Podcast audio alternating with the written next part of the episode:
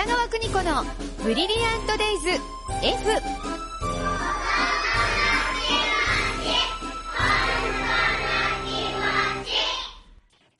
この時間は保育心理士で保育カウンセラー、現在学校法人三高学園札幌子ども専門学校の教員を務める高橋弘樹先生と共に子育ての考え方やコミュニケーション、そして子育てのヒントをお伝えしています。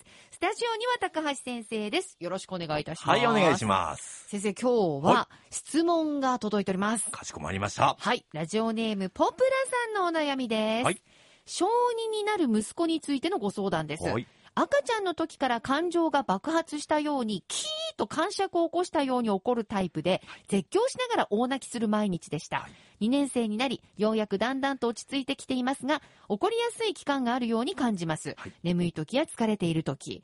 怒った時は自分の頭をグーで叩く時期もありました。感情どうしようもなくって自分の頭を叩くのでしょうか冷静になるまで時間がかかりますが、冷静になった後はびっくりするくらいケロッとしており、何が嫌だったの？と聞いても、ふざけて曖昧にして答えてくれなかったり、自分でもよくわからないこともあるようです。怒るだけ怒ってパタッと寝てしまっている時もあります。それが1、2週間くらい続いたりします。親として日常的にできること、息子が怒った時にできることは何でしょうか？アドバイスよろしくお願いします。はあ、私の子供の時と全く一緒ですね。おどのあたりが？い。や、もう私もキーって感触を起こすし、うん。もうすぐに大暴れするみたいなタイプの子っていうふうに親から聞いてましたね。はい。で、現場であの、保育をしていても、はい。あの、本当に1歳児でもうん。自分の頭を床にとか壁にこうぶ、どんどんどんどんってぶつける姿もあるし、ええあとはこの腕を噛んじゃうとか、はえっ、と、袖をずっとうーってこう噛んでいくとはいいうはい姿があったりもしているのあで、この子の場合は、はい頭をグーで叩くはいってね。えーこちらもね、あの、よくあると言いますか、うんあの、自分の顔とか自分の頭を、あの、手で殴るっていう姿はあっていて、これでもそれ親見た時ドドキッとしますよね。衝撃的ですよね。びっくりしますよねはい。そしてエスカレートするんじゃないかってうん、思いも思うよあるんですけねど。自分を痛めるって。えっと、本当あの、結論的に言うと、はい気持ちの行き場所がないんですね、まず。はい、えーエネルギーを発散させる方法が見つかってない。そうなんですねキ。ーをどうしていいかがわからないわんだ。からないですね。で、それを体に、あの、体で表現してしまうので、うん周りの私たちはびっくりするんですけども、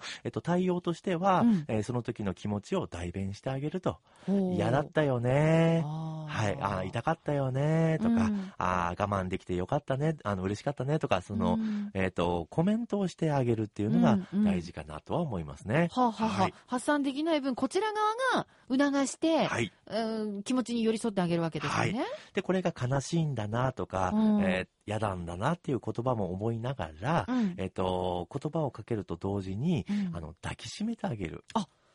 なるほど、はい。スキンシップね。手を握ってあげるとか、膝の上に乗せてあげる。えーうん。これを繰り返すっていうことがすごく大事というふうに保育館では言われてますじゃ。そのスキンシップと、はい。えー親が気持ちを代弁してあげるっていうことで、この、はい。まあ、キーっていうね、頭をグーでな叩いたりとか、そういうのはなくなっていくんですか、えっと、度がやっぱりあの少なくなっていくということで、うんうんえー何度かは出てくると思うんですよね。うん。えーただ、あの、今、小学校2年生というところで、うん。えー今度それがですね、うん小3になったあたりで、うん友達に向かっていくんですよ。おげんこつが友達に向かっていく。はい。自分よりもちょっと力がないとか、そういった子を、こう、ターゲットにして、友達に行くっていうところが、あの、これからの悩みどころになるんではないかなと。じゃあ、そうならないためにも、もう今、今抱きしめて、はい。えっ、と、言葉をかけてあげるっていうことです、ね。大丈夫、大丈夫とか、うん、いいよ、いいよ、えー分かったよ。うんうん。えーつまり、その子が今、困ってるんですね。そうか、はですので、うわ、また始まったとか、うるさいなとか、うん。何やってんだろうではなくて、うん。あ、今困ってるんだな。そうか、そうか、はい。言葉もうまく出ないし、はい。感情もコントロールできないし、だから頭叩いちゃうんだけど、はい。困ってるんだねはい。そんな時に寄り添ってくれる人がいたら、うん。もう当然やっぱり落ち着きますよね。よね。はい。そして、あの、気持ちを代弁してあげる。この繰り返すことによって、うん。えー3年生になった時とか4年生になった時の、うんうんうん。その友達関係にも、うん。あの、いい影響が出てくるんではないかなって思いますね。なるほどね。はこちらのお母さん、あの、お父さんとかなんておっしゃってるんでしょうかね。そうですね、はい。あのご主人の対応はちょっと書いてありませんでしたけれども、ど。でもやっぱり子育てですから、はい。一緒にした方が、対応した方がいいんでしょそうなんですね。やっぱりそういったところも、すごく子供って敏感に感じ取ることがあるので、はあはあ。ええ。お父さんとお母さんの間柄とかうん、話をして、うんまあ、どう関わっていくかっていうのも一緒に考えてもらうっていうのもあ一つの手かもしれないでじゃあ。例えば、お母さんばっかり子育て頑張ってて、はいお父さんがちょっと関わってなかったりすると、子供は寂しいみたいなことでこういうふうになったりっていうするんですか？サインで出してくる子も中にはいるんですね。なるほ